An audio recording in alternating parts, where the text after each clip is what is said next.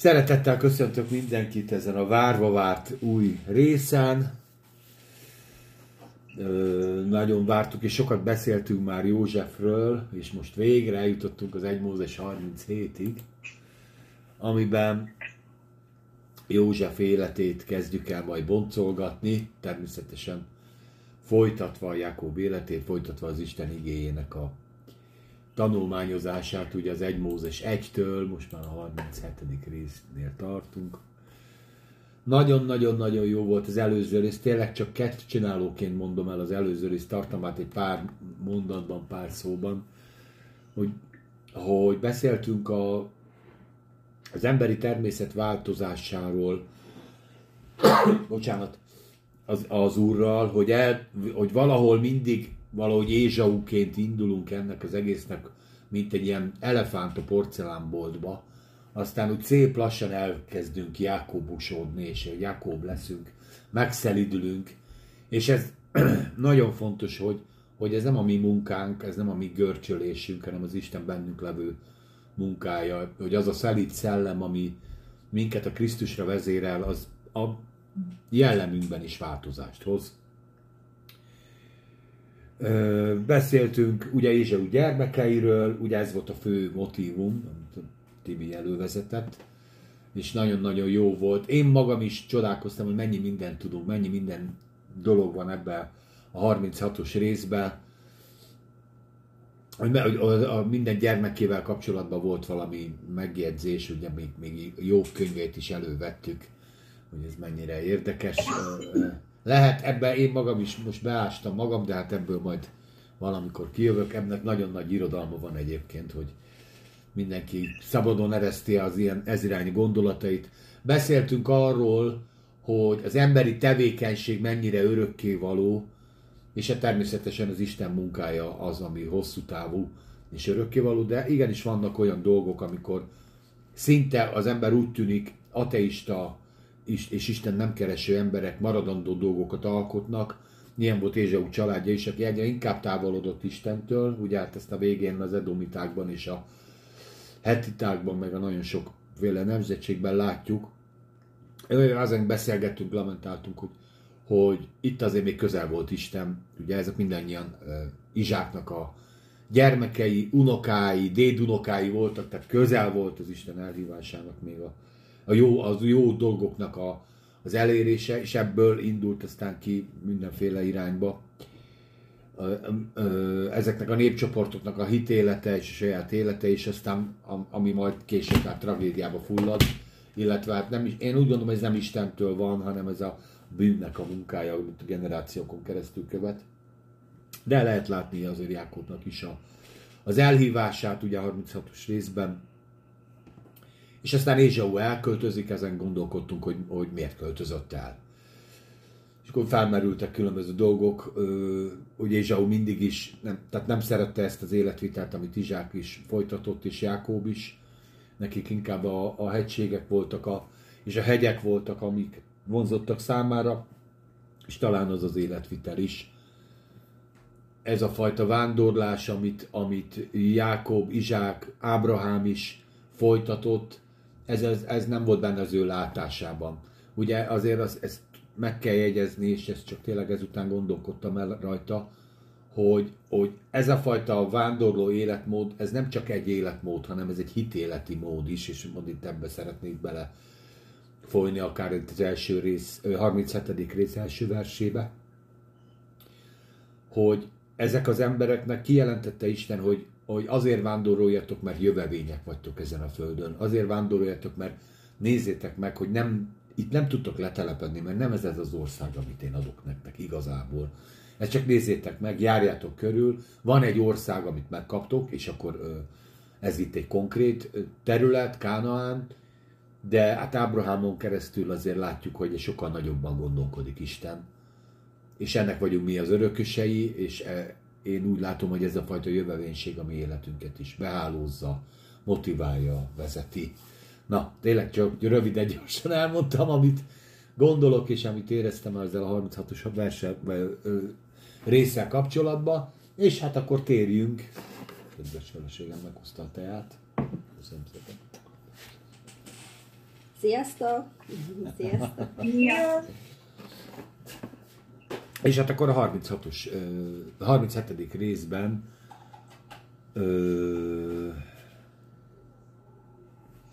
hát olvassuk el Istennek az igéjét. Én azt mondom az első és a második verset. Ne, ne vigyük túlzásba, mert szerintem ennél tovább én nem fogok jutni, de majd Andris felveszi a hétmérföldes csizmáját, és befejezi, amit én ki... Jó. Jó, Timike, csodálatos hangoddal kérlek szólaltasd meg az Istennek a beszédét, az igéjét. Jó, 37-es rész, első, és hát a második. Jákob pedig lakozott az ő atya bújdossásának földjén, Kánoán földjén. Ezek a Jákob nemzetségének dolgai. József 17 esztendős korában az ő bátyával együtt juhokat őriz. Bojtár volt Bilhának és Zilpának az ő atya feleségeinek fiai mellett, és József rossz híreket volt felőlük a atyuknak. Amen. Amen. Hát, talán még ezt a második rész is sok, vagy vers is sok volt, de majd meglátjuk. Elment Izrael, vagy elment ö, Ézsau.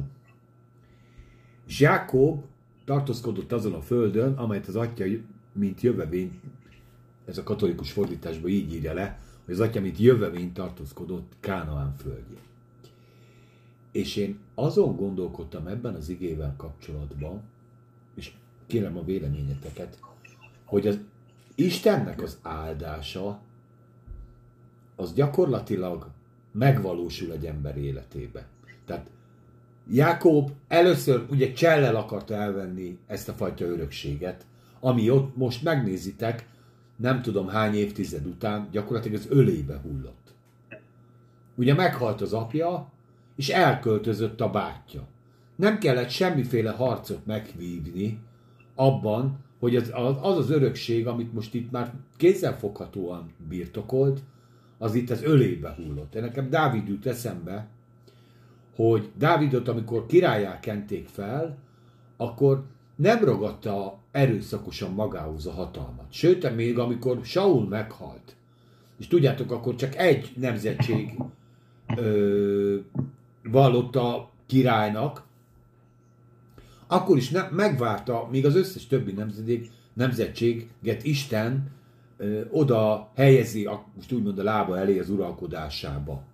Hogy valahogy ez a krisztusi magatartás, amikor az Isten ajándékokat ad, hogy nem az, hogy van egy kijelentésem, van egy valami a birtokomon, és erőszakkal magamévá teszem. Ha értitek itt a kettő között a hangsúlyt, Andris.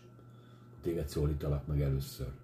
Hogy, ta, hogy, hogy az Isten munkája, tehát az Isten ajánl... Nem lennél népszerű a, a mai körökben. mert- Igen? Tehát nem lennél népszerű a mai karizmatikus körökben, mert lehet biztos sok könyvet kapni, hogy hogyan kell betörni az áldásba, hogyan kell megragadni az áldást, hogyan kell megszaporodni. Nekem jobban tetszik ez a kiváló stílus. Tehát ugye Jákob is azért ott, ott szerintem rosszul, tehát annak megvolt a bőtje, hogy ő meghallgatott édesanyjára és megpróbálta trükkökkel megszerezni, amit akart. Ide, hát a, ugye szerintem van is olyan ige, hogy a, az idő előtt elvett áldás, vagy örökség, az hoz, hozátkod. Igen. Valahogy úgy mondja a példabeszédek könyve, és hát azért ez egy eh, érdekes kijelentés. Most nem mehetünk előre Józseffel, tehát ugye tudjuk az ő életében, hogy az, amit látott és amit elmondott, az azzal, hogy túl hamar elmondta, bajt hozott a fejére. Igen. Igen, igen, igen, igen, igen, igen. De, de Jákobnak is, amikor, amikor ebbe ezt az áldást át akarta venni így, akár az anyának a, most nem a rögeszméje, ugye az anya kapott egy kijelentést. Ugye ki se fog uralkodni a nagyobbon. És ő ezt úgy értelmezte, ahogy nagyon sok szülő értelmezi a gyerekének. Tehát minden gyerek, ha a gyerekem kap egy látást, ha a hozzám nagyon közeli hozzátartozó kap egy lát, kap, vagy ról kapok egy áldást, akkor egyből elkezdem értelmezni. Holott Isten nem azt mondta, hogy értelmez, hanem elmondta, mint tény. És amikor elkezdjük értelmezni, akkor jutunk ilyenekre, hogy egy, csak egy nagyon picit besegítek. Érted, Timi? Mhm. És amikor egy nagyon picit hozzáteszek emberi módon ezzel a besegítéssel, na abból van a kalamajka. Nem az isteni áldásból, amire az Istennek az áldása, az most ért be. Én úgy gondolom, hogy amit Isten az anyamében a, a Rebekának kijelentett, az most ért be száz, mit tudom én, 20 éves korába. Jákobnál. Hogy úgy csavarodtak a dolgok, úgy mentek a dolgok, hogy vége mégiscsak az lett, amit az Isten mondott. De nem, de ne lehet, hogy ezeket a görbeutakat nem kellett volna bejárni. Timi.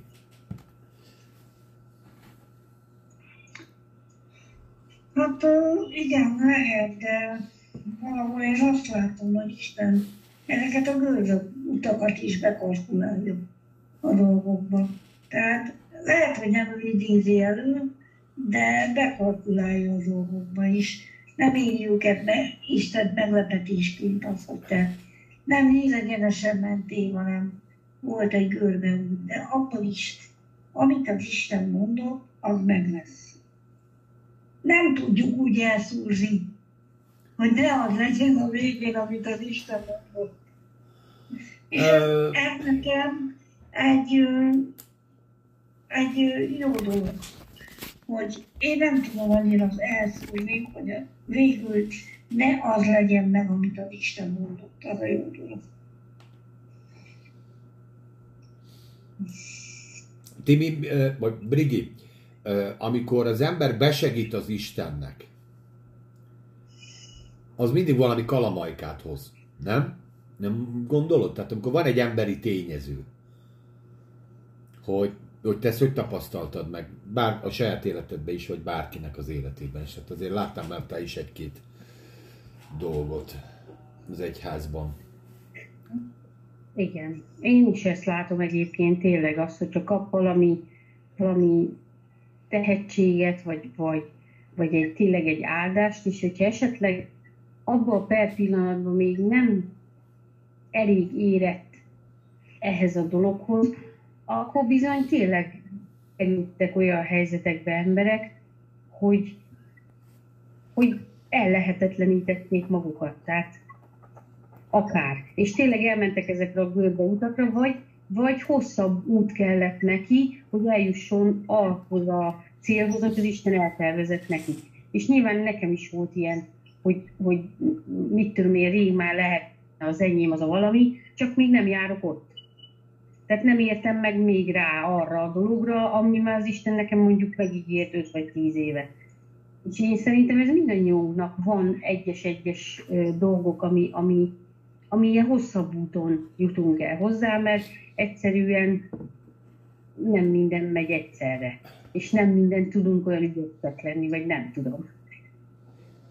Andris? Hát én egy kicsit elvinném a témát másfelé, de mégis ugyanez.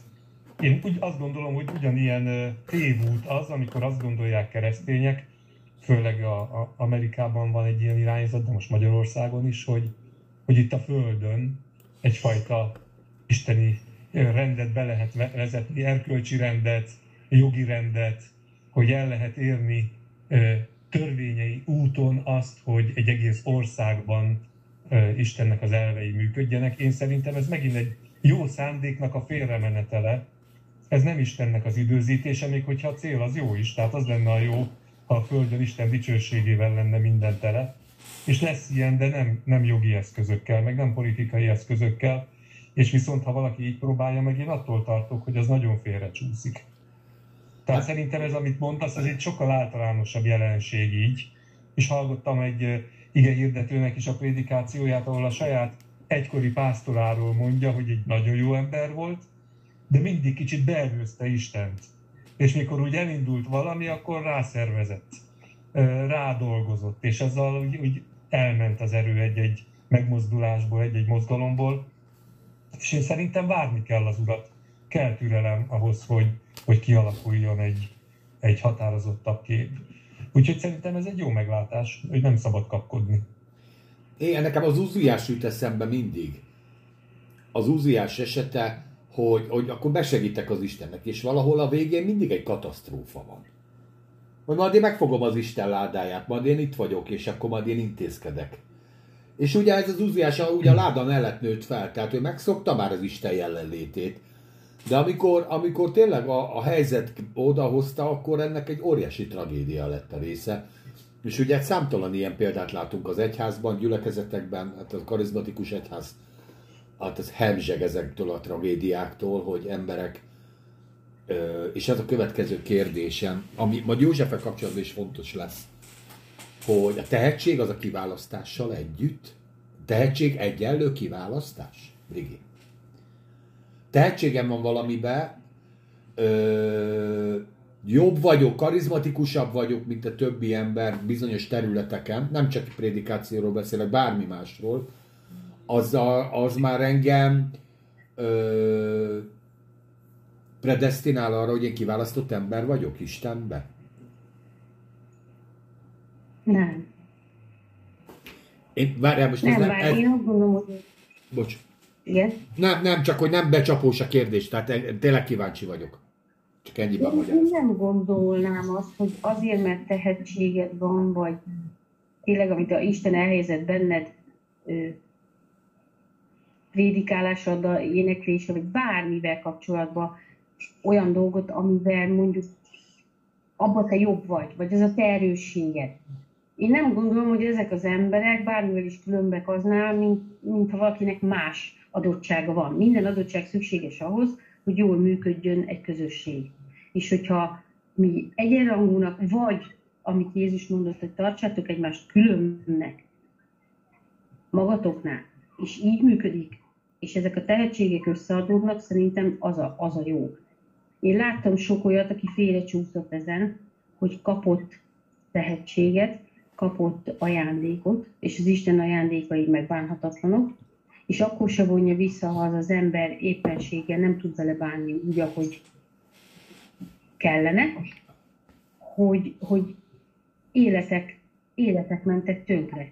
Sok.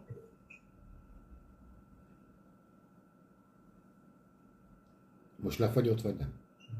Nem. Szerintem a Brigi lefagyott. Brigi megnyomta A Csabi gombot. Csabi gombot megnyomta. De kedvesen, itt van az arca. Timi, kiválasztás egyenlő tehetséggel? Tehetség egyenlő kiválasztással? Azt gondolom, hogy Istennél mindenki kiválasztott valamire. De, ö, és mindenki másban jó. És ez így van rendjén, de én azt tapasztaltam, hogy ha valaki túl korán akar belelépni ebbe a dologba, és nem, nincs még ott fejben, vagy szellemben, vagy szívben, vagy nem tudom, akkor ez tényleg tönkre teszi őt. Mert sokkal nagyobb teher akkor ez számára, és tényleg a saját erejéből próbál dolgokat megoldani, és kimerül, és kiég, és tönkre megy. Ettől még az Isten áldása ott van az ő életén meg a, a, az a tehetség az ott van benne, de mégsem tudja úgy kihasználni az Istennek a népének az építésére, mint ahogy azt Isten előre eltervezte. Tehát én azt gondolom, hogy oké, okay, Istennek mindenki számára vannak ajándékai, de egyik sem különb, mint a többi. Azért, mert az egyik ott van fönt a pulpitoson, a másik meg széket pakol, vagy éppen nem a gyűliben van neki egy szolgálata, hanem a gyűli kívül, de ő azt csinálja, az semmivel nem kisebb, mint aki ott ö, énekel a színpadon, vagy beszél, vagy bármi más csinál. Tehát, Abszolút, ö, abszolút. Igen, és azt gondolom, hogy attól, hogy valakinek van egy ö, ajándéka valamiben az Istentől, ettől még nem biztos, hogy a, a jelleme is olyan tökéletes is élet hozzá. Tehát azért ezt Isten embereiben is látjuk, hogy Sámsonban egy hatalmas erő volt például, de mégis nem mindig tudta a megfelelő helyzetben hozni azt az erőt, ami benne volt, meg azt az ajándékot. Andris, Azt szerettem volna csak mondani ezzel kapcsolatban, hogy nekem az a bibliai fogalom jut, jutott eszembe, hogy sáfárság. Tehát, hogy, hogy, hogy mindenféle tehetséggel okosan kell gazdálkodni. És ahogy, ahogy ugye kicsin kezdi az ember, azzal kell megtanulni, hogy hogyan kell forgolódni egy közösségben azzal, ami kicsivel, amivel van. és, és nem szabad túlértékelnie magát senkinek. És a, ugye az új szövetség tele van ilyen példázatokkal, ahol a, nem csak pénzről, hanem sok minden másról szóló sáfár történetek vannak, és az új szövetségben egy nagyon fontos tanítás, hogy nekünk hogyan kell a szellemi és a fizikai javakkal is gazdálkodni, beleértve a, a szeretteinket, a kapcsolatainkat, a gyermekeinket, a feleségeinket és az újból kapott tehetségünket is. Úgyhogy ö, szerintem akkor romlik el ez, hogyha az emberek ezt a fajta megközelítését a- az igének nem értik. Tehát, hogy a sáfárság, a, a, a gazdálkodás, a, az, hogy az ember megtanulja, hogy a kincsekkel hogy kell bánni, megtanulja, hogy a picivel hogy kell bánni, ak- akkor így lehet bele tanulni abba, hogy egy mennyei elhívásba aztán megfelelő időben hogyan szabad és kell beleállni.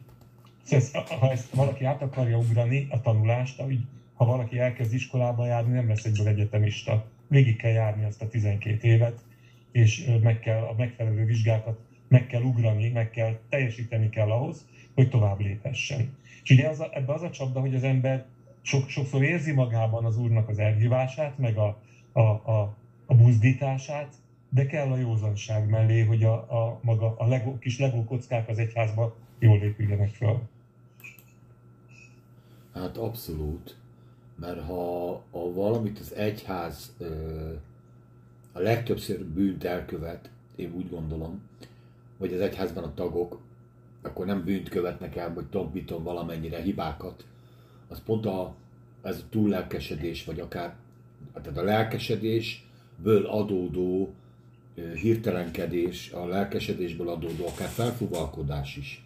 Tehát mi karizmatikusok is. Végre meg van egy, egy srác, aki, aki úgy tudja hirdetni az igét, hogy felgyullad a, a nézőtér, az azonnal bedobjuk a mély vízbe. Akinek van egy élő kijelentése, találkozott az Istennel, az akkora publikációt kap, hogy, hogy a faladja a másikat, de, de hát pont a Péter levél mondja, hogy a, hogy a hit mellé azért ragasszunk jó cselekedeteket, tehát a jó cselekedetek mellé tudományt, a tudomány mellé mértékletességet. És egy csomó minden van, amiben én úgy gondolom, hogy mint, tényleg, mint egy legókocka, vagy mint az Andris mondja, osztályokat ebb végig kell menni, végig kell ö, járni. És hogyha ha, ha ezeket nem járunk, bármelyik kimarad, az egy torz, torz ö, élet lesz, torz szolgálattal, torz é, ö, emberrel, mert valaki irtozatosan tudja hirdetni az igét, de nincs mögötte tudomány, akkor gyakorlatilag az olyan, mint amikor én így be- bejelentkeztem, hogy tátog a szája, de nem mond semmit. Mindenki lelkes, mindenki tökre örül, de nem, nincs tart, nem tölti be élettel, nem tölti be tartalommal. Ha nincs mögötte tudomány, nincs mögötte az Isten igényének az a fajta tisztelete, ismerete, ö, élő kijelentése, ami tényleg egy, egy, hát gyerekek, ezt nem lehet megúszni, hogy évekig olvasom a Bibliát. Újból és újból, újból felszántom, újból felkavarom, újból előveszem a gerebjét még jobban, leve, leporolom róla a faleveleket, akár amit most csinálunk itt, ö, 96. rész óta, hogy minden egyes igét megrágunk, újból átgondoljuk, és hát tegyétek a szívetekre a kezeteket 30 évvel más gondoltunk ugyanezekről az igékről. Vagy átfutottunk rajta, vagy nem filoztunk rajta. Nem? Hát ki beszélget fél órát az 1 Mózes 37 egyről? Senki. Mi? Ezt most nem magukat dicsérem, hanem azt, hogy, hogy, hogy így kell otthon is. A, maga az, a Dávid mondja, hogy, hogy, hogy megrágom az Isten igéjét, hogy, hogy gondolkodok rajta éjjel és nappal. Ez az, ez az, az ami fel tudja tölteni. És ha ebből van kijelentés, akkor annak már van egy értéke, de ez mind idő. Tehát Istennél az idő ugye korlátlanul áll rendelkezésre, ő örökké való. Mi azért sietünk, mert jaj, mindjárt megöregszem. Gyerekek, Pálapostól Antiókiába elkezdtem, volt egy komoly látása. Látta az urat úgy, ahogy senki. Beszélt az úrral úgy, ahogy senki. Olyan szépen bevágták 7 évre Antiókiába. Ott jegelték. Ott tanult, ott újra gondolta a dolgokat, senki nem mondta, hogy menjél ide, oda, amoda szolgálni. Ott szépen felnövekedett, ez 7 év. Pedig olyan kijelentéssel, olyan látással, olyan ismerettséggel, olyan igé, háttérrel volt, de ez a józanság. Én úgy gondolom, hogy Jézusnak is a 40 nap az kellett ahhoz, hogy, hogy, hogy utána szolgáljon. Hogy akkor most a testeden, a bőrödön mindenen tapasztald meg, hogy mi az, hogy éhezünk, szomjazzunk, mi az, hogy hitből élünk. Nyilván a, ugye ő Isten és emberként, és emberként volt itt, jelen a Földön, de ezen a 40 nap szerintem ugyanúgy, mint nekünk 40 év, ahogy Mózesnek 40 év, Tibikének elég volt két év, és már teljesen átalakulva tudja szolgálni, dicsérni az Urat. Tehát ezek nagyon fontosak az idő, ami a türelem, a tényleg a mértékletesség, az öröm, amit a családodban megél. Nem véletlen, ugye Timóteus Titus levelekben tele van azzal. Szolgálni akar valaki, nézzük meg a családját. Nézzük meg a gyerekeit. Mit tett le az asztalra otthon? Ott, otthon minden rendben van, akkor rábízhatunk dolgokat. Tehát a, a, a, azok a bizonyságokat tegyük le, amit a mindennapokban gyak, gyakorlunk. Ugye te múlt héten is beszéltünk arról, én ezen erősködtem, hogy számomra az a szolgáló, aki minden nap szolgál. De és ez nem azt jelenti, hogy minden nap pulbitus előtt áll, hanem ahol kicsibe otthon szolgál, kicsibe otthon olvassa a Bibliát, kicsibe otthon imádkozik a gyerekeiért, családjáért, gyülekezetéért, hálát ad az embereknek, dicséri az urat, tehát ezek mind szolgálatok. Mosogat, vásárol. Most én te szellemi részét mondom, a fizikaiba igen, széket pakol, elmosogat, ezt nem tudom, hogy kell, de erre vannak ajándékok. Ugye nem mindenki kéz, tehát vannak ugye fejek is. A fej nem tud mosogatni, Andris. Tedd a szívedre a kezed. Óriási perspektíva van még a fejlődésünk előtt. Ah, micsoda. A feleségedet korlátlan lehetőség Á, van. tehát a legnagyobb szolgáló természetesen Az a enyémnek sok ötlete van. Igen, de én próbálom kiváltani gyülekez, új gyülekezeti tagokkal, például most a, vettük a robotporszívót, úgyhogy nagy örömmel beáll a szolgálatba például. De nem tud mosogatni, úgyhogy kell. neked? De van mosogatógépünk is, úgyhogy ő elmosogat, de hát azért be kell pakolni. Úgyhogy igen, igen, igen, igen. Ezek, az az, a, az, az igazság, hogy ez, ezt Nálunk egy, az van, hogy lett egy, lett egy macskánk, de csak hátrébb kerültem a sorba. A harmadik vagy negyedik ember? Vagy De hát ez, ez van, megtanulok szolgálni. Ennyi. Alázatosan, szépen Hát, ugye a csöndben. Bálint most már nem lakik itthon, én most a, harma, a negyedik, negyedik vagyok. Negyedik vagyok. A fontos kérdésekben döntő a szavam, de gyakorlatilag ilyenek nem merülnek fel. És most már a macska is engem rángat. Ter- természetesen, a- figyelj, az Absolon lázadása az pont ebből Arra áll. gondoltam, hogy szerint Tudod, gyere ide, majd én elmondom, hogy ne, ne fárasszuk a királyt, gyere, majd én megoldom, tudod? Nem, nem kell ide király, gyere ide kicsibe, megoldjuk. Igen, ez nálunk is azért eléggé működik, és akkor néha így fel, mondjad? hogy szerintem, szerintem Jákob akkor is el, el kellett volna mennie, akkor is el kellett volna menni Jákobnak otthonról, hogyha nem balézik össze Ézsauval. Tehát szerintem neki ezt a tanfolyamot, a lábán iskoláját, a, a feleségekért való szolgálatot, az úrban való bízás által való jó módba bekerülést, meg a vándorlást Isten vezetésével, ezt ö, akkor is ki, ki kellett volna járni ezt a sulit, hogyha nem balézik össze Ézsauval, hanem teljesen békésen azt megmondják neki, és akkor most menj el, szerez feleséget magadnak a távoli rokonoktól.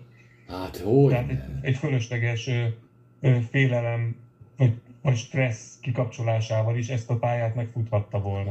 Én is úgy gondolom, ha mindent jól csinálom, úgy De csinálja, ahogy... szüksége volt rá. Igen, akkor is, mondom. akkor is benne lett volna ebbe a pályába, mert az Isten így működik. De hát a, a, ugye már az Ádámnál is ez volt, hogy hogy Isten Igen. megteremtette az Á- ö- ö- ö- Ádámot, és azt mondta, hogy dolgozzál. És már már együtt munkálkodtak, és a munkában benne van a stressz. Igen. A benne van a teherbírás, benne van a tanulás, benne van egy csomó minden. Tehát az, ember eleve munkára lett teremtve, és akkor itt a munkát nem csak kőbányában való, meg ö, bányászatban levő kézi munkaerőre gondoljatok, hanem minden másban is. Isten így azt mondta, mert ebben tanulja meg az ember, az ember, ebben tanulja meg az ember az, az Istennel való kapcsolatot, az egymással való kapcsolatot, meg az életnek a, az örömét megtapasztalni. Abszolút. Tehát, me, észre lehet venni azokat az Ez a embereket. teherhordás. Így van. Igen. Azokat az embereket, akiknek nincsenek terhek. Ugye, én most olvastam egy nagyon jó tanulmányt, hogy azzal lehet a legjobban tönkretenni egy gyereket, ha mindentől megóvom. Ha minden jobban megkönnyítem az életét. De hát ez nem jelenti azt, hogy tíz évesen kidobom az utcára, hogy akkor él túl, hanem, hanem ne ezt csináld, ne, te csak arra koncentrálj, te csak izé, tudod a mama hotelek. Brigi, már olvastál ilyet, biztos hallottál már ilyen történeteket, hogy szépen, jaj, nem kell, ilyen burokba felneveljük a gyereket, és amikor egyszer csak elpattan a burok, a gyerek ott áll egy ilyen légüres térbe, hogy, hogy olvassuk el. Én is így voltam, hogy én a horvát roziból tanultam vajas kenyeret kenni, mert abban le volt írva, hogy fogj egy kenyeret és fogd a vajat, és ezt össze lehet kenni. Meg teát hogy kell főzni. Mert addig minden kész volt. És amikor hirtelen ez így kipukat, akkor valamit kell, és akkor voltam egy évig legény, és akkor a környék összes konzervkajáját megettem, mert az volt a legegyszerűbb, hogy megmelegítem az adott dobozt. És abban van valamilyen élelmiszer, amitől túlélem a következő napot. Úgyhogy... De hát ennél vannak sokkal szebb életsorsok, hogy például egy gyereket a szülei már reg... én, én a vidéki életstíluson én mindig is sirigykedtem. Hogy azok reggel felkeltek, együtt kis lesöpörték a, a izét, a portát, utána megfejték a tehenet, utána izé, és utána elmentek iskolába. És hazajöttek állatok, izé, izé, közben tanult a gyerek, közben izé játszott is, meg minden, és akkor együtt meséltek, és akkor utána, tehát így volt egy ilyen közös élet. Mi most hazamegyünk, mindenki bemegy a saját szobájába, a kis interjérje, lejönnek, sáska hadjárat a konyhába, és tudod, utána felmegynek. És, tehát ez a fajta közösség, és nyilván ez még másik generáció, de valahogy így alakul. Úgyhogy, hogy e, e, Isten meg pont ezt akarja, közösségben legyél és dolgozzál. Közösségben legyél, alkossál. Ezt, ezt is tanuljuk.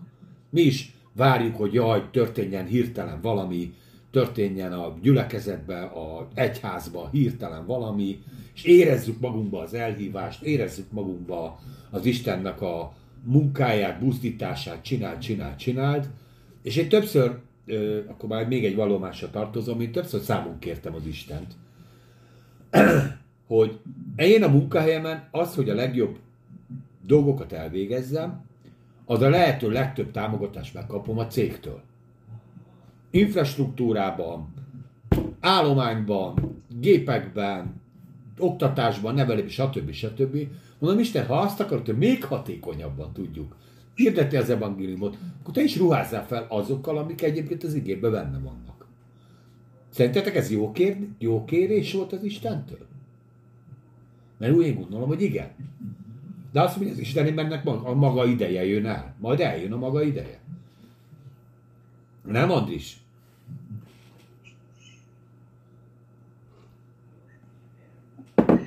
Ahogy akkor Timi. Hogy Timinek. Vagy Andrisnak nincs Én hangja. azt gondolom, hogy amire Isten elhív, arra meg maximálisan megadja a dolgokat. Tehát én legalábbis ezt tapasztaltam, hogy ha azt mondja, hogy neked ide el kell menned, akkor ahhoz ad erőt, bölcsességet, stb. Tehát én ezt így látom, hogy amire Isten elhív, ahhoz ő maximálisan megadja Timi, azokat a dolgokat, me- szükséged van. Timike, tedd a szívedre a kezedet megint csak. Hányszor szólt neked az Isten, hogy imádkozz ezért a beteg emberért? Volt Sokszor. ilyen. Volt Igen. ilyen. Feltámadt, meggyógyult, kinőtt, izélt. Volt-e bármi változás is? Volt, hogy igen, És volt, hogy nem. Igen. Na én ezt, ezt kértem ilyen szemtelenül az úr, hogy ez miért, hogyha azt mondja, hogy imádkozzakat, akkor gyógyítsa meg.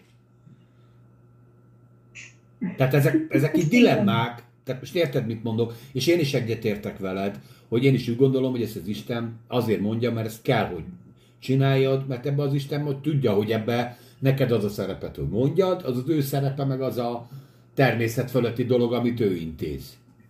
Nem, Brigi? Igen. Igen.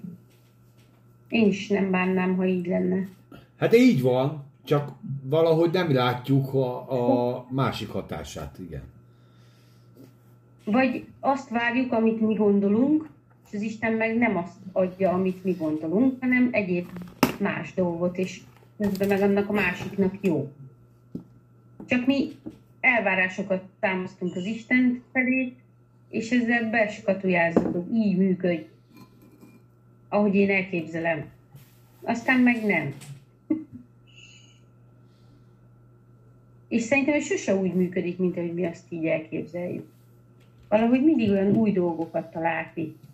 Mindig olyan új, új módon szólít meg, vagy gyógyít meg, vagy támaszt föl, vagy egyéb, amiket ő szokott csinálni. Tehát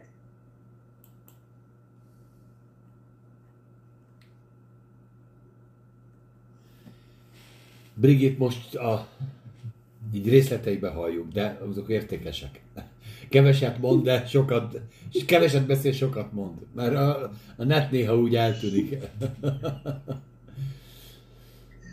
Álbaina. sajnos Hát ez Engedek. ilyen, nem rajtatok múlik, igen, igen, igen, igen. nem.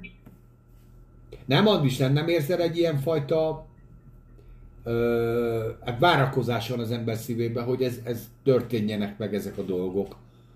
Nekem mindig a Saul jut eszembe, hogy ugye amikor Saul ugye meglátta az urat, Abcsel 9-be, és megvakult, akkor bement a városba, és szólt a, az Ananiás nevű embernek az Isten, hogy menjél és imádkozzál ezért az emberéről meggyógyuljon.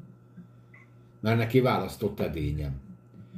De hát abban a városban hány vak volt, vagy hány rossz volt.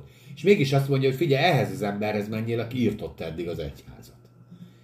És egy, egy Ananiás helyébe hát tökre nem érteni, mert ma azt mondanám, hogy távozz tőlem sátán. Hát nem megyek a halálba, nem? Andis. Jó? Nincs hangod, Andis. Igen, mert körülöttem pörög az élet, és nem akarom titeket is a takarításnak, meg a mosogatásnak az ajába bevonni. Úgyhogy én megértelek teljesen a, a, azt is, amit mondtál, hogy az ember elvárná Istentől, hogy, hogyha ő azt mondta, hogy menjünk el, tegyünk tanítványokká minden népeket, és betegeket gyógyítsunk, poklosokat tisztítsunk, akkor ha bemegyünk a Kékgolyó utcába, akkor az ürüljön ki rendesen, és nem maradjon ott senki fekve. És ez egy nagyon, hát azt mondanám, hogy egy nagyon sokkoló realitás, hogy ez nem így van. És az embernek ezt minden nap szinte át kell gondolnia, meg kell harcolnia, és mégis újra meg újra belefutunk abba, hogy történik ilyen. Ugye, ahogy te mondod, hogy, hogy m- sőt, Jézus maga mondta a farizósoknak, amit múltkor idéztem lenne az alkalmon, hogy, hogy sok özvegyasszony volt Szíriában, és sok poklos volt Szíriában, de csak a námán gyógyult meg, és csak a, az az egy asszony, vagy az az egy, egy szegény asszony gyógyult meg.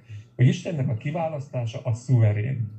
Ezt nem tanácskozza meg velünk, hogy miért a Saulhoz kellett mennie annak az egy profétának, és a többivel mi lett.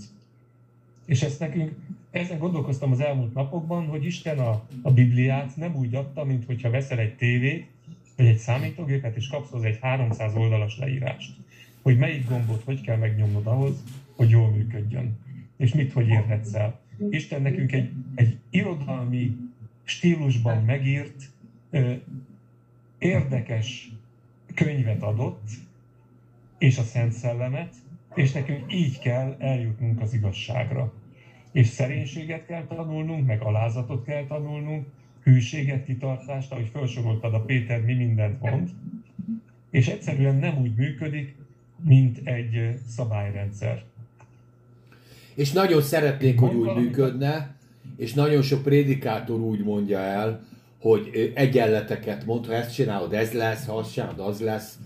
Tele van a keresztény könyvtárunk ö, olyan beszterelekkel, ahol 10 szabály, 10 izé, 12 ö, történet, ki- ö, 12 feltétel a gyógyuláshoz, 10 lépés a 24 győ- lépcső, 3 emelet, 7 fokozat. És ugye mindenből tudunk ö, olyanokat kihozni, ami egyébként így van, mert hány lépcsővel vezetett az Úrhoz Jeruzsálem templomába, na ez azért van, mert is akkor elmondok 14 féle, vagy 24 féle ö, feltételt ahhoz, hogy bejussál az Istennek a jelenlétébe. És hát van, aki a 24 féltétel ellenére nem jut be az Isten jelenlétébe, valaki egyet lépésbe jut a jelenlétébe, vagy, vagy csak annyit mond, hogy halleluja, és már betölti a Szentlélek. Miért? Amit te mondasz. Mert az Isten országa máshogy működik. Mert mi azt szeretnék, hogy az Isten országának a törvényei azok tényleg szabálykönyvszerűen működjenek, de az Isten országa nem így működik. Még maga, én úgy, úgy látom, mondom az igében is, ez, e, ebbe ö, gondoljatok bele, hogy maga Jézus se tudta így, tehát ő sem mondta el, hogy az Isten országa hogy működik, csak példázatokban. Mert annyira különbözik az emberi természettől, hogy egyszerűen nem lehet így definiálni. Mint hogy kettő meg kettő az négy. Ugye, Timi? Hogy, hogy, hogy ugyanazt csinálod valamikor teljesen mássul el, ugyanazt csinálod valamikor, és még a felét se csinálod is már teljesen megint más. De nem kiszámíthatatlan az Isten, ennek ellenére. Nem, Isten nem változik, de nem is dolgozik ugyanúgy, egyformán. Tehát nem egy ilyen autóta rendszerben van, hanem tényleg mindig máshogy oldja meg a dolgokat. És ezért nehéz időnként kívánni, hogy hogyan is fog ez most megoldódni. Nehéz kívánni időnként, de, de megéri. Megéri, mert hogyha előmegyünk a dolgokra, és megpróbálunk biba kavarni, abból tényleg kavarás lesz. Meg plusz körök. Igen, igen. Én, én, én a saját példámból tudok kiindulni mindig a dicséretből. Tehát én fogom magamat, és elkezdem dicsérni az Urat bármilyen társaságban. Mindegy, hogy milyen közegben, hogy veletek, a BPA-ba, a strandon egy vízkerességkor, vagy bármilyen házi csoportban, Gödön, tudom azt, hogy az Istennek a jelenléte ott lesz. És az Istennek a jelenléte ott van. És akkor mindenki mondja, jaj, olyan jó kenet volt, ami meg izé. De nem miattam van az a kenet, hanem én tudom, hogy ez így van, és egyszer se félek attól, hogy ez valahogy máshogy. De például ugyanez a gyógyulásba, ugyanez az imádkozásba, az embereknek a megváltozásába, vagy bármilyen áldásba, már nem ilyen egy. Mert, ez, mert szerintem ez az ajándék, és ez a, az általános hívőnek a közötti különbség, nem? Talán. Hogy amikor az embernek van egy ajándék, akkor tudja, hogy ez működik. Tőle függetlenül. Tehát érted, nem én okozom az Isten jelenlétét. Én csak bazseválok, ahogy bazsol, ahogy Dávid is, a kis kabos. Oda ment, és akkor tudod, ott bazsevált, ahogy tudod. És szerintem nem ő volt a legjobb hárfás. És nem ő volt a legjobb énekes. És hát nem is ő volt a legszebb ember, tudjátok, egy kis vörös gyerek volt, aki ott, ott elszerencsétlenkedett a izébe a jók mellett. Fel sem merült, hogy, hogy jön a, tudod, a, a Sámuel, hogy egyáltalán behívják a lakásba. Annyira egy jelentéktelen fickó volt. És akkor mondja az Isten, hogy figyelj, gyere, de ennek a szíve olyan, hogy ez, Isten a szíveket vizsgálja. Akkor hívjátok a kis kamost, gyertek, mert őt felkedjük az úrnak. Nem, Andris, hogy, hogy, hogy ez a talán a különbség, ha most ezzel komolyabban gondolkodunk. Igen, valami erőlködés nélkül megy, az, az a tehetség, az az ajándék. Igen, igen, igen, igen. Vagy én is És, hallgattam és van, olyan, amire készülni kell. Igen. hol hallottam olyan prédikátorokat, hogy maga a prédikátor egy, egy, egy tényleg egy emberi szinte szörnyszülött volt jellemébe. De amikor elkezdett beszélni, akkor olyan volt, mint az Isten neked szólt volna, csak neked. És senki másnak. De hát a Sámson is ilyen volt, tehát ő sem gyúrt egész nap. meg vedd be tablettákat. Tehát erően a, az Isten ezt az ajándékot adta, hát és a jelleme, hát az egy gyerekek. Hát Ezért azt hagyjuk, érted? És mégis Isten. És ugye ez, ez, az, ez az, ahol, ahol föl tudott volna mutatni valamit. Tehát Igen. ugye amikor azt, azt mondja az igaz, hogy meg fogunk állni az Úr előtt, és megnézzük a szénát, szalmát, pozgyorját, aranyat, ezüstöt, akkor ami, ami nekem munka és hibbel befektetés, az marad meg. Az ajándék az az úré, azért én semmit nem tettem. De Persze. az, hogy lemondok dolgokról, hogy, hogy áldozok az időmből, erről, arról, mindenkinek más az, ami nehéz, de hogy gyümölcsöt tudok teremni, az, az megmarad, és az jutalmat jelent. Abszolút. Na hát akkor kanyarodjunk a második igére, ami már bevelezett minket József életébe. Timike, még egyszer felolvasod csak a második igét? Ezek a Jákob nemzetségének dolgai. József 17 eszendős korában az ő bátyjaival együtt jogokat őriz. Bojtár volt Bilhának és Zilpának, az ő atya feleségének fiai mellett. És József rossz híreket volt felőlük az ő atyuknak. Jó, figyelj, olvassuk el a harmadik, negyediket is. Csak mert így teljes a kép. Izrael pedig minden fiánál inkább szerette Józsefet, mivel hogy fénykorában nemzette őt, és cifrumát csináltatott neki. Mikor pedig látták az ő bátyai, hogy atyuk minden testvére közt őt szereti legjobban, már gyűlölték, és jó szót sem bírtak hozzászólni.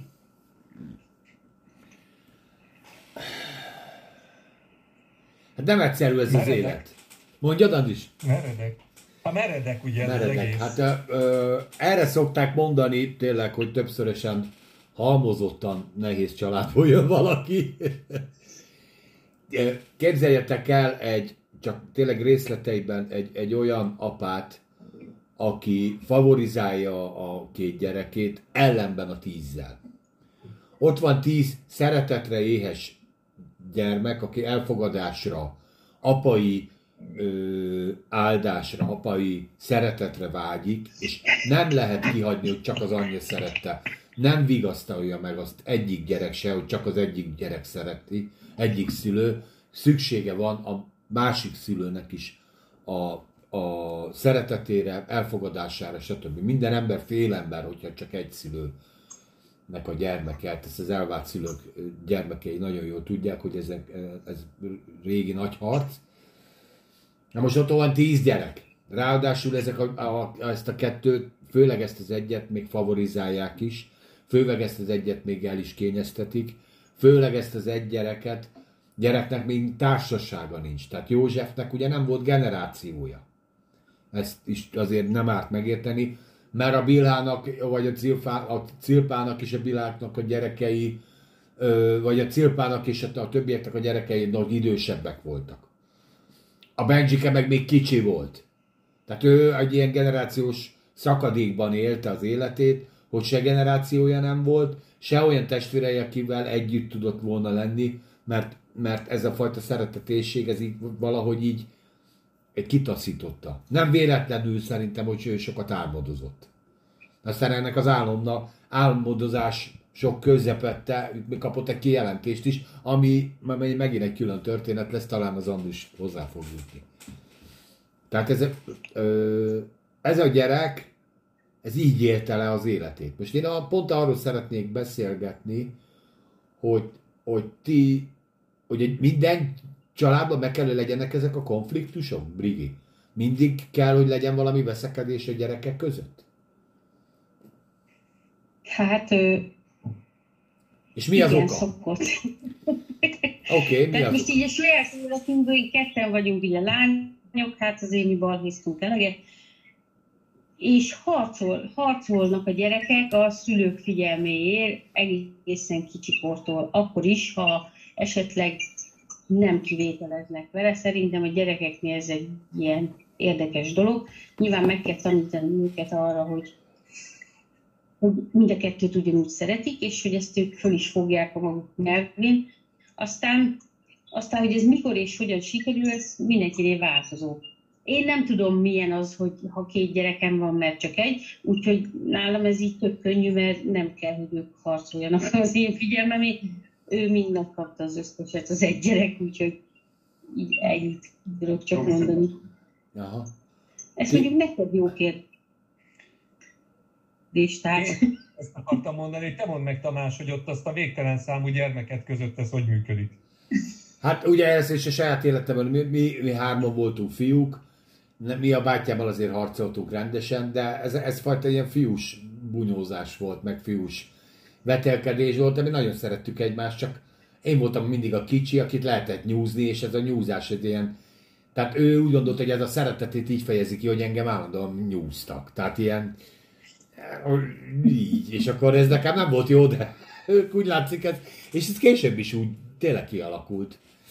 Ö, tehát ez volt az én gyerekkorom.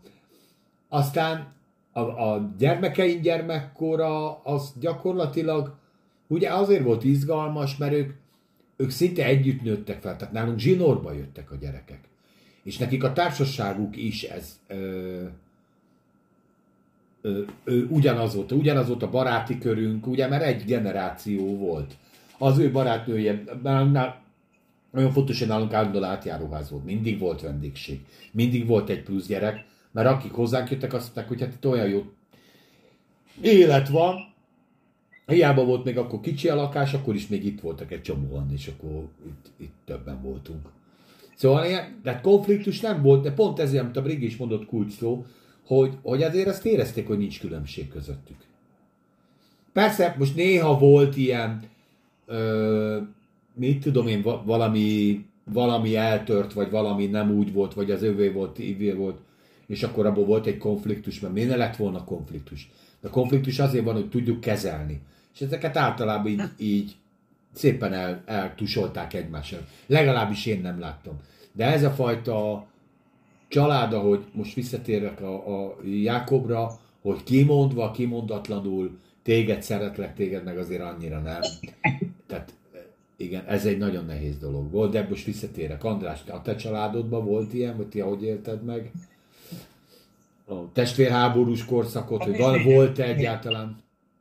Nem, nálunk nem volt, nem volt balhé, soha négyen vagyunk fiúk testvérek, hárman két évente születtünk, az öcsém meg 11 évvel később, mint én. De nálunk a, a szüleim nagyon nagy szeretetben neveltek, következetesen is, tehát hogyha ha rendetlenek voltunk, akkor édesapám simán nyakon vágott minket, mert különben nem lehetett volna ennyi embert kordába tartani, viszont bármikor lejött velünk focizni a térre, bármikor elmentünk együtt bicajozni, tehát nem éreztünk semmilyen megkülönböztetést. Most pár éve beszélgettem édesanyámmal, még a halála előtt, és akkor, akkor nekem azt mondta, hogy, hogy, hogy ők, ők engem ö, szerettek legjobban, legalábbis így, így mondta, de nem megkülönböztetve, hanem az, inkább az volt benne, hogy, hogy én voltam a legkevésbé vadóc, vagy, vagy lázadó, vagy Aha. nem tudom, hogy mondjam.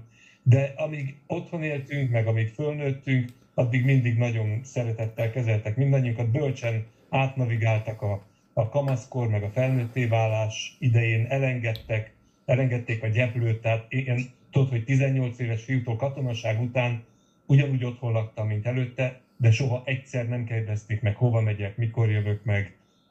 Tehát olyan, olyan okosan csinálták ezt az egész elengedést, és a gyerekeim, nekem két gyermekem van, most már az egyik nős, a másik még itthon él, és ők is nagyon szerették egymást. A, a lányom mindig babusgatta a kis testvérét, és mindig panasz, hát beszólt nekünk, hogyha sírt a kisöccse, hogy ne hagyjuk sírni, és vele. Tehát inkább nagy szeretettel vették körül.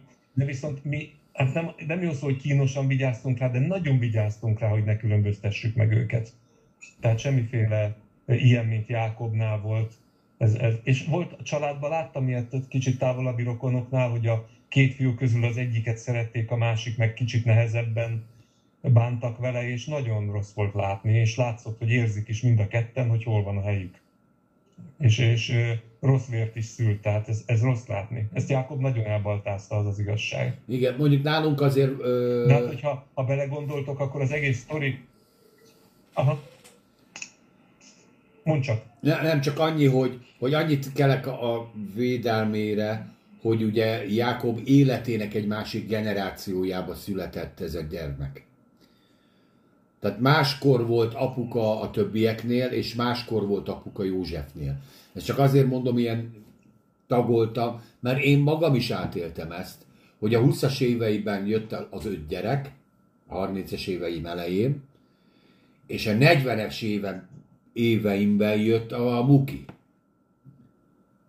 És akkor abban a pillanatban nem tudsz ugyanúgy szeretni egy csecsemőt, egy újszülöttet, akinek sokkal több gondoskodás kell, sokkal több figyelem, sokkal több szeretet, meg kell tanítani az életben való járás, mint amikor oda jön te ezzel párhuzamosan egy 15 éves, 18 éves srác.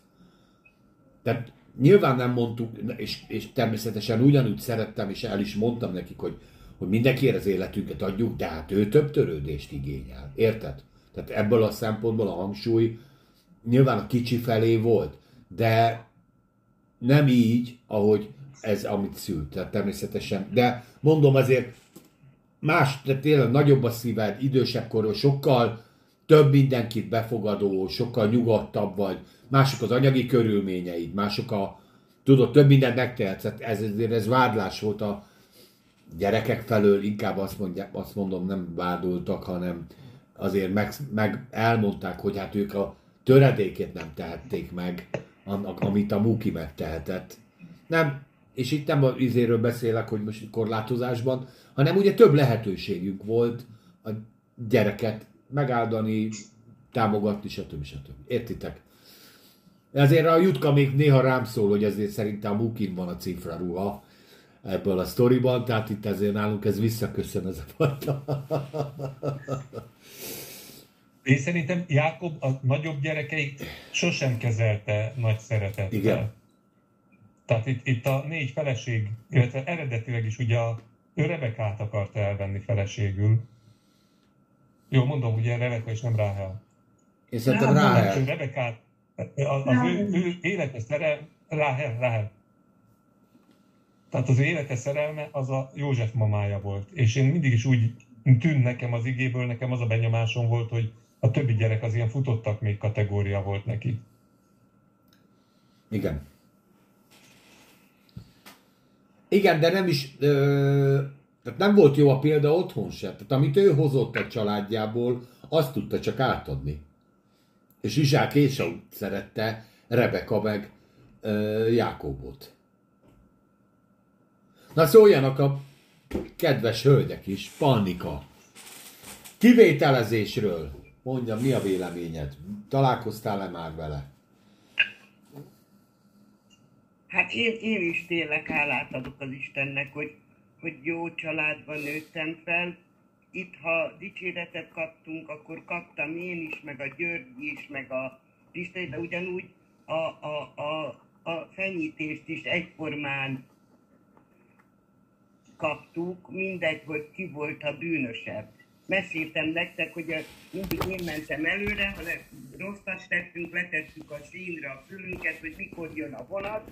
Ugye anya kap, én kaptam az első nyaklevet, mire a Györgyihez írt anya, addigra már elfelejtette.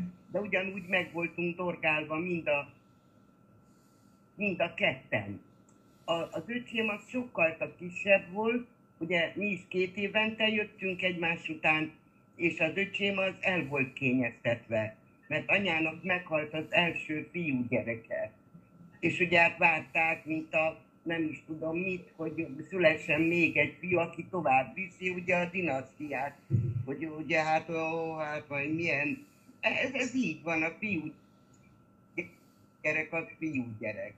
És, de olyan igazi nagy megkülönböztetést nem éreztem soha se, hogy, hogy bárkit is kizártak volna a, a szeretetből, vagy a, vagy, a, vagy az odaadásból. A gyerekeimmel szintén ugyanígy éltem meg, hiszen 15 hónapra jöttek, a Iliék voltak a kisebbek, ők, ők, ők is, de én nekem volt egy borzasztó rafinált dolgom, hogy mikor mondták a gyerekek, hogy kit szeret legjobban, mindenki mondtam, hogy gyere, de súgok valamit, és nem tudom, voltak 20 évesen, amikor rájöttek arra, hogy nekem is azt anyja, hogy tégedet.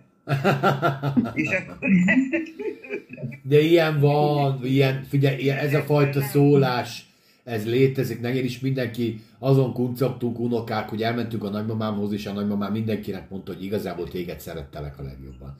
És ezt még mind a kilencen meghallgattuk. te úgyhogy- megsúgta, hogy a És ezt igen, tök jó. Mert a másiknak nem szabad aludni, nem szabad Isten őrizen, hogy a másik meghallja, és már nagyobb volt, az, mikor rájöttek arra, hogy nekem is ezt súgta anya. És akkor ebből hálá legyen a Jóistennek, nem volt semmi.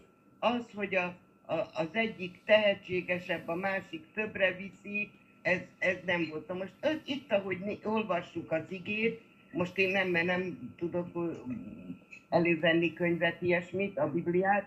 Itt, itt ugye ez olyan dolog, képzeljétek el, mikor egy férjnek több felesége van. Ez olyan dolog, hogy enyém gyereke, tiéd gyereke, mi gyerekünk. Szóval ez egy, ez egy, ez egy már eleve konfliktus szül, mikor több feleségtől vannak a gyerekek, mert ott már irítséget szül, hogy egy apa van és több gyerek. Minden nőtől más és más. Most nem csak az ígéret, de ez a mai napig érvényes. Én úgy érzem, hogy a mai napig érvényes az, mert minden gyerek azt akarja kisajátítani, hogy az övé az az apa csak. Igen. Holott itt volt másik feleség, szó- szolgáló lány is volt, és ezek ugye már konfliktust okoztak.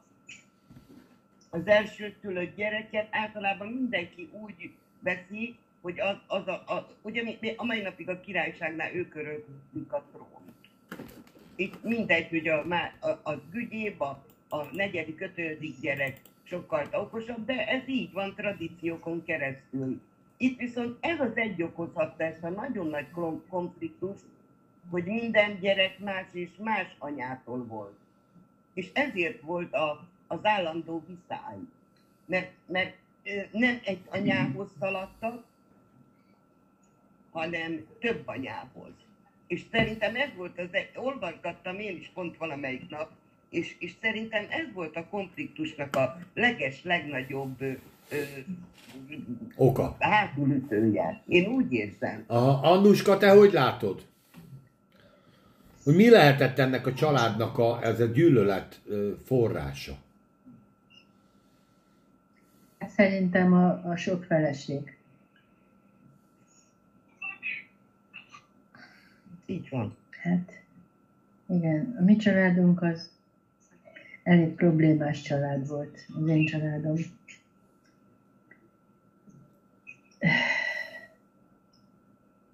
Az én édesapám annak idején elvett feleségül egy asszonyt, akinek műlába volt. Aztán elment dolgozni valahova messzire, és mire hazajött, akkor a felesége összejött a bátyjával.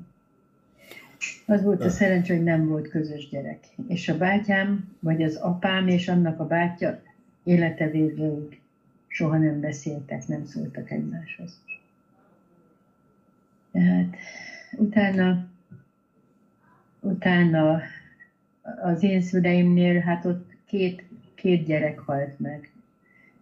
Aztán kicsi korába, picikorba, és sajnos a nagymama is hozzájárult, mert iszós asszony volt, és, és ilyen gyomorbántalmai voltak a testvéremnek, és, és ő pálinkát adott neki. Jaj. Úgyhogy ez miatt halt meg.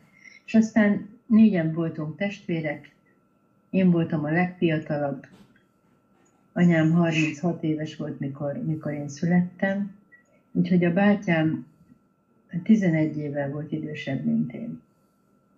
Úgyhogy én voltam a, a legkisebb, legfiatalabb. És jól megvoltunk, jól voltunk. nővéremet nem nagyon fogadta el apám, mert hadifogságban volt a háború után. 40, 45-től 47-ig. És anyám félidős terhesen maradt itthon. És apám miután nem ismerte, nővérem hogy ismerhette volna, így apám soha nem tudta elfogadni. És na, hát így, így, így volt aztán. Aztán én az én gyerekeimmel, hát igen, voltam, ahogy voltam, és a, igyekeztem, igen, sokat szaladtam velük, és a, a két, az én gyerekeim, az unokáimról beszélnek inkább, az unokáim, amikor megszülettek a lányomnak a, a lányok, mindig mondtam, mindig, de azóta is mindig arról beszélek nekik, hogy nagyon szeretlek benneteket, a levelek végén is, a, én most nagyon szeretlek. És ők is a, úgy válaszolnak. És akkor egyszer azt írtam, a, illetve a lányom előtt mondtam a Mariannak, az idősebbnek,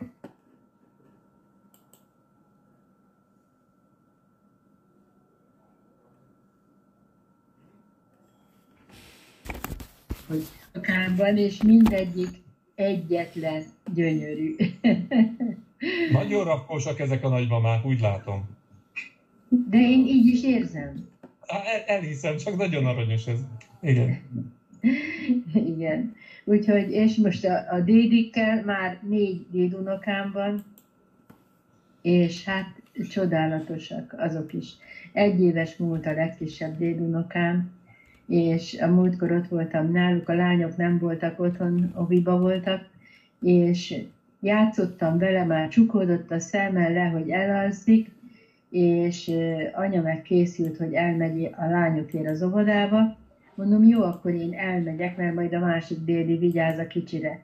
És akkor elindulok, hát ennek a csöpnek kipattant a szeme, és jött a üvegajtóhoz, és sírt, és, és mondta, hogy ő, mert ő még nem tud beszélni, ő, ő, hogy miért megyek el.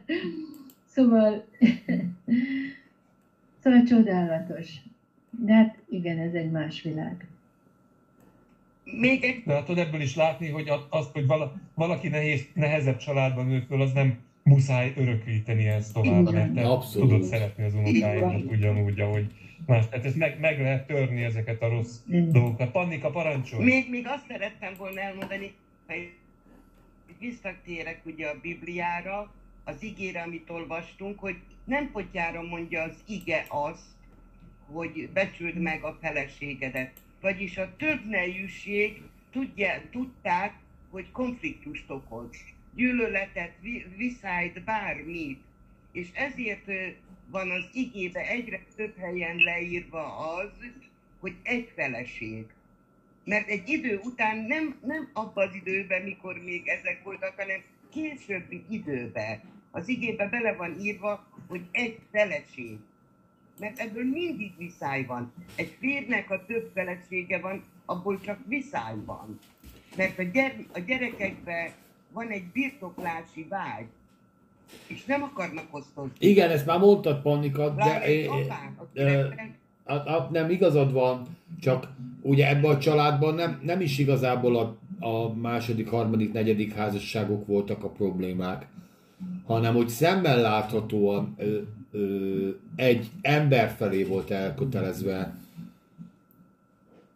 Jákob, és a, azt a szeretetet, tiszteletet vagy megbecsülést, amit a gyerekei elvártak volna, attól még a gyereke ugyanúgy a gyereke. Azt Hogy nem ne? kapták meg. Azt nem kapták meg, hanem érezhetően, így van. érezhetően a, a Józsefke felé fordult az összes szeretett kedvesség. És, és lehet ezt látni A- egyébként, egy csomó ilyen, ilyen történetet, filmet az ember most így hirtelen eszébe jut, hogy tényleg, hogy tiporott és teper a gyerek az apja figyelméért, és a csomó mindent azért csinál. A talán azért rosszalkodik is, hogy felhívja a figyelmet saját magára, hogy itt vagyok. És arra nem veszik a fáradtságot emberek, és ezt, ezt így kifelé kegyetlenségnek A többi gyerekben gyűlöletet okoz. És gyakorlatilag- Így van. Én- Én azt mondom, és itt nem az ördög ügyvédje vagyok, hogy gyakorlatilag törvényszerű volt, hogy elkezdik gyűlölni a kicsit. Hogy már a végén ugye, amit ír, hogy már egy jó szót nem tudtak hozzászólni. Itt a, a negyedik sorban benne is van, egy jó szót nem bírtak hozzászólni, mert egyszerűen, Ráadásul mondja Brigit, Tehát még ő is tett tett rá egy lapáttal a József, mert ő volt a kis spion otthon, mert apának elmondta, hogy a nagytesók mit rosszalkodnak, amikor legeltetnek. Hát igen, igen, igen, igen, igen. Tehát azért ő is tett hozzá, nyilván, mik a hírek, fiam? Ó, apu, hát most képzeld. És ugye nem elég, hogy favorita, favorizálva vagyok, tudod, még ráteszek egy lapáttal, hogy ezt meg is érdemeljem. Elmondom, hogy mennyi kárt csináltak már megint. Már megint elhullott egy állat, megették. Ah, nem hiszem el ezeket a gyerek. És ilyenkor az ember fürdik abban, hogy nem ő kapja ugye a büntetést, hanem ő is az apjával együtt tud bíráskodni ezen felől a Pejna Hajder gyerekek felől, akik kint semmi más nem csinálnak, csak néha, be, néha történnek bajok. Nem, Timi? Tehát ez az árulkodás, ez nem, hogy javított volna a helyzet, hanem még rontott is. Az biztos, de ez valahogy így bele is van kódolva a gyerekekbe ez az árulkodás. Tehát, hogyha ennek nincs így direktbe határozottan elémenve, nálunk, a mi családunkban, amikor én gyerek voltam, apa azt mondta, hogy árulkodni azt nem lehet. Ti testvérek vagytok, össze kell tartanitok. És nem volt ilyen megkülönböztetés nálunk mindig, ha kaptunk, ugyanazt kaptuk, ugyanannyit, tehát nem volt megkülönböztetés, de árulkodni se lehetett. Nálunk- is. Nálunk még a születésnapon is a kisebbek kaptak ajándékot, mert úgy érezték, hogy ők ilyenkor el vannak felejtve. És akkor sírtak, hogy ők, hát a, most a nagy szülinapja van, és ő nem kap ajándékot, és egy, egy-két hülyeséget kellett vegyek, hogy így érezzék, hogy idő téged is szeretlek, csak most nem téged ünneplünk, hanem most a Simit ünnepeljük, aki 16 éves lesz. Igen, igen, igen. Ez, ez, Igen. ez fontos a, de az árulkodós, igen, szerintem valahogy bele van kódolva a gyerekekbe. És el kell mondani nekik, meg kell tanítani. Tudod, meg kell tanítani, hogy nem jó. Mi az, amit nem lehet csinálni, és ha a másik megcsinálja, akkor az azonnal jobb, hogy néni? Ez van. Ő azt most azt csinálta, igen. Nem van, hogy ő is ugyanazt csinálja, nem számít. De Jó, de annak van igaza, az aki árulkodik, tudod, aki ugye a, a kárhoztatónak van igaza, mert akkor ő most éppen ő nem csinálta. Igen. Tehát ez valahogy így bele van kódolva az emberbe ez az árulkodás. A másik meg...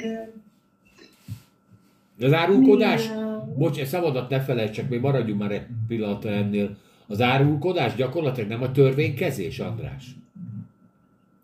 Ugye, ugye a Róma levélben is mondom, hogy amit érte, károsztatod az embert, te ugyanazt csinálod. Hát gyakorlatilag az Istennél kárhoztatjuk, az Istennél vádoljuk ezt az embert, hogy na, lám bűnös. Nézd, mit csinál. Inkább megalázás, hogy én is olyan vagyok, de ez még rosszabb. Tudjátok, Hát egy vádlás. Egy vádlás, igen. Mondjad, de Annuska! nem, nem mindenütt így kell, hogy legyen. El, nem akartam elmondani, de Hát ez nem jó, hát ez nyilván nem jó. például, tessék, Hát úgy mondjuk, hogy ez nem jó, a vádlás, kárhoztatás, ez rossz. Persze. Igen. De hogy, hogy én nálam a, a, az én gyerekeimnél ez úgy volt, hogy, hogy egyszer tehát szaladnunk kellett, a parkba aludtunk, és akkor hajnalba próbáltunk hazamenni a lakásba, hogy há, már próbáltunk. De a fiam kicsi volt még, és félt, és mondta, hogy anya, én félek és a Marian, az egy kicsivel 20 hónap különbség van köztük egyébként, és az én kislányom azt mondta, hogy anya, majd én előre megyek, mert engem nem fog bántani. Tehát önálluk, önálluk fordítva volt, hogyha például a, a fiam kisebb volt, és az utcán például egy óvodás gyerek, egy, egy, a Marian akkor volt két éves, és a, a fiamat ellökte, három éves volt, és az egyéves fiamat ellökte egy, egy óvodás gyerek, és az én lányom neki ment, és sírva, de kiabálta neki, hogy miért bántottad az életet, és akkor fölállt a fiam, az az egyéves, és ő is neki ment ja. a gyereknek, és ketten azt a nagyobb gyereket megfutamították. Jó, és aztán lehet, hogy a gyerek meg véletlenül, igen. Nem, hogy te, ugye az, á, az árulkodás, igen, az árulkodás meg a, a talán, talán a károsztatás az árulkodásnak az egyik fajtája, nem? Digi.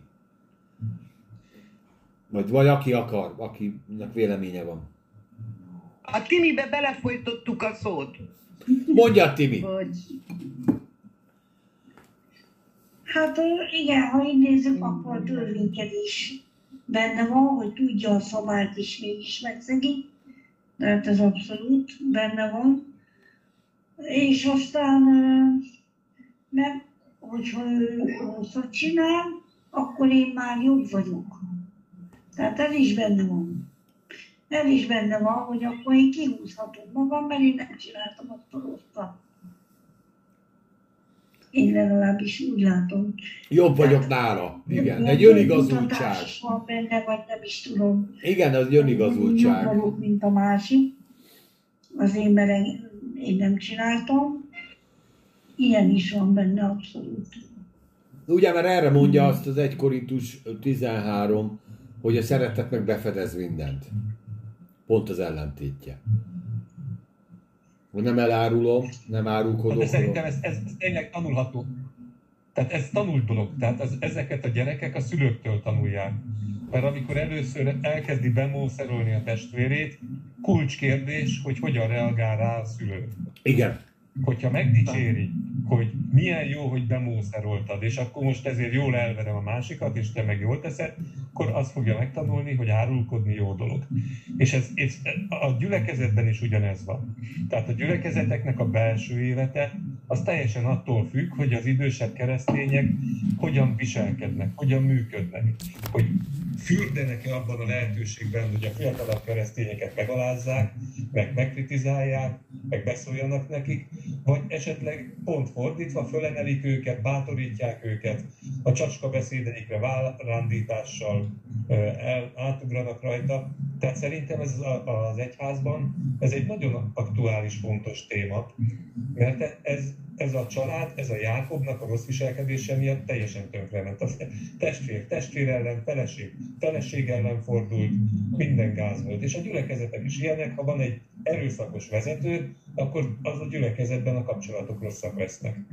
Ha emberek vannak, akkor szerintem jobbak lesznek a, a kapcsolatok is, mert azt tanulják meg a hívek is, hogy nincs, nincs okuk egymást gyűlölni, egymásra haragudni, ugyanolyan csetlőbotló emberek vagyunk, együtt próbáljunk előre jutni, és nem az a kérdés, hogy a másik mit hibázott, hanem hogyan tudok segíteni neki, hogyan tudom felemelni, hogyan tudom előrevinni. Tehát itt minden el volt rontva, ami csak lehet. A cifraszűr, a spéci utalom, ugye azt írja hogy bojtár volt, tehát volt egy, ő volt a legalján a szolgálatnak, mert ugye ő volt a legfiatalabb. Nyilván vele csináltatták meg a körmözést, az aljamunkát, a, a csutakolást, meg ami szívás volt, és akkor ő meg így vett revánst. És hát az édesapjának kellett volna rég odaállni és helyre tenni ezt a dolgot, de hát mindent elrontott szegény. Anna is mond meg, sokan mondjuk, hogy, hogy az Úrban lehetőség van arra, hogy más modellt vigyünk tovább, máshogy építkezzünk. Kell, hogy legyen bölcsességünk, hogy felismerjük a rossz örökségünket, és meg kell próbálni azt, azt máshogy csinálni. Na mindegy, csak ezt akartam mondani. Abszolút. Hát én nagyon-nagyon szépen köszönöm a mai részvételeteket. Elment az idő, egy óra, 20 perce beszélgetünk, és az András már megóról ezért a két ígér, igazából már négy. De hát nagyon-nagyon fontos gondolatokat pedzegettünk, és nagyon-nagyon fontos gondolatok jöttek is fel. Ugye beszéltünk, hogy Anna akkor még nem volt itt, de kedvenc igéjét előhoztuk. Nem erővel, nem hatalommal, hanem az én szellememmel, hogy az áldást hogy lehet megkaparintani. Nem erővel, nem hatalommal, hanem szépen meg kell várni. szépen kifejlődik, és szépen az, az embernek az ölébe hullik, amit, amiben belesegítünk, abból mindig csak a baj van. Amiben egy kicsit meg elő, előre megyünk, abban mindig csak az olyan, benne lesz egy ilyen emberi dolog, mint amikor belemegy a, a hajszál a levesbe, úgy, úgy nem, az egészben úgy van egy olyan más, amitől úgy az egész egy kicsit más lesz. Aztán ugye beszél, ö, azt pedzegettük, hogy tehetség vagy kiválasztás egyenlőséggel van-e, vagy is is. Neki elmondta a véleményét erről, és erről érdemes is gondolkodni. A zsáfárság, a tünele, türelem, a tanulás, hiába van kiválasztásod, azért mellé nagyon-nagyon sok mindent kell. És itt a Péter levelet hoztuk fel, mint példa, hogy igenis kell, a, az embernek van kiválasztás, és mindenkinek van, de az kell igenis tudományt, az Istennek az igéjét mélyrehatóan tanulmányozni, olvasni, Istentől kijelentést kapni, kell mellé türelem, kell mellé önmérséglet, és hát elsősorban szeretet kell, mert minden szolgálatnak a lényege a szeretet. Tehát nem az, az hogy én mindenáron megmutassam magam, hanem hogy én annyira szeretem az embereket, szeretnék segíteni nekik. És szeretném, hogy az Isten rajtam keresztül minden emberen segítsen. Talán ez a szolgálatnak az igazi fő motivuma, ami nem ebből indul ki, az mindegy ilyen, hát egy ilyen önmegvalósításnak felelhet meg. Az ajándékokról, elhívásról beszéltünk, és aztán szépen rátértünk, innen bekanyarodtunk József életében, közelített a kamera, ugye hát hányatatott gyerekkora, többszörösen halmozott háttérből jövő kisgyermek, akinek az édesanyja meghalt, a testvérei nem egy generációból vannak, nem is nagyon szeretik, nem tudok vele mit kezdeni, és hát ugye erre még azért ráfejel az édesapjának a családhoz való rossz hozzáállása, és ez a favoritizmusnak a hátulütője, aminek a vé- egyik sajnos velejárója az, hogy, hogy ő is rossz dolgokba kezd bele, például az árulkodás, és akkor ugye ezzel fejeztük be, hogy az árulkodás, törvénykezés, kárhoztatás, ez, ez ebben a kategóriában azért minden csak nem a szeretet kifejezése. Hát én nagyon-nagyon szépen köszönöm, hogy részt vettetek ebben a mai izgalmas beszélgetésben, és köszönöm a hallgatóknak, akik meghallgattak, és hát egy nagyon szép hetet kívánok mindenkinek. Várjuk a fejleményeket jövő héten. Andris lesz a műsorvezető. Ha Isten is úgy akarja, és még élünk. Sziasztok! Sziasztok! Sziasztok!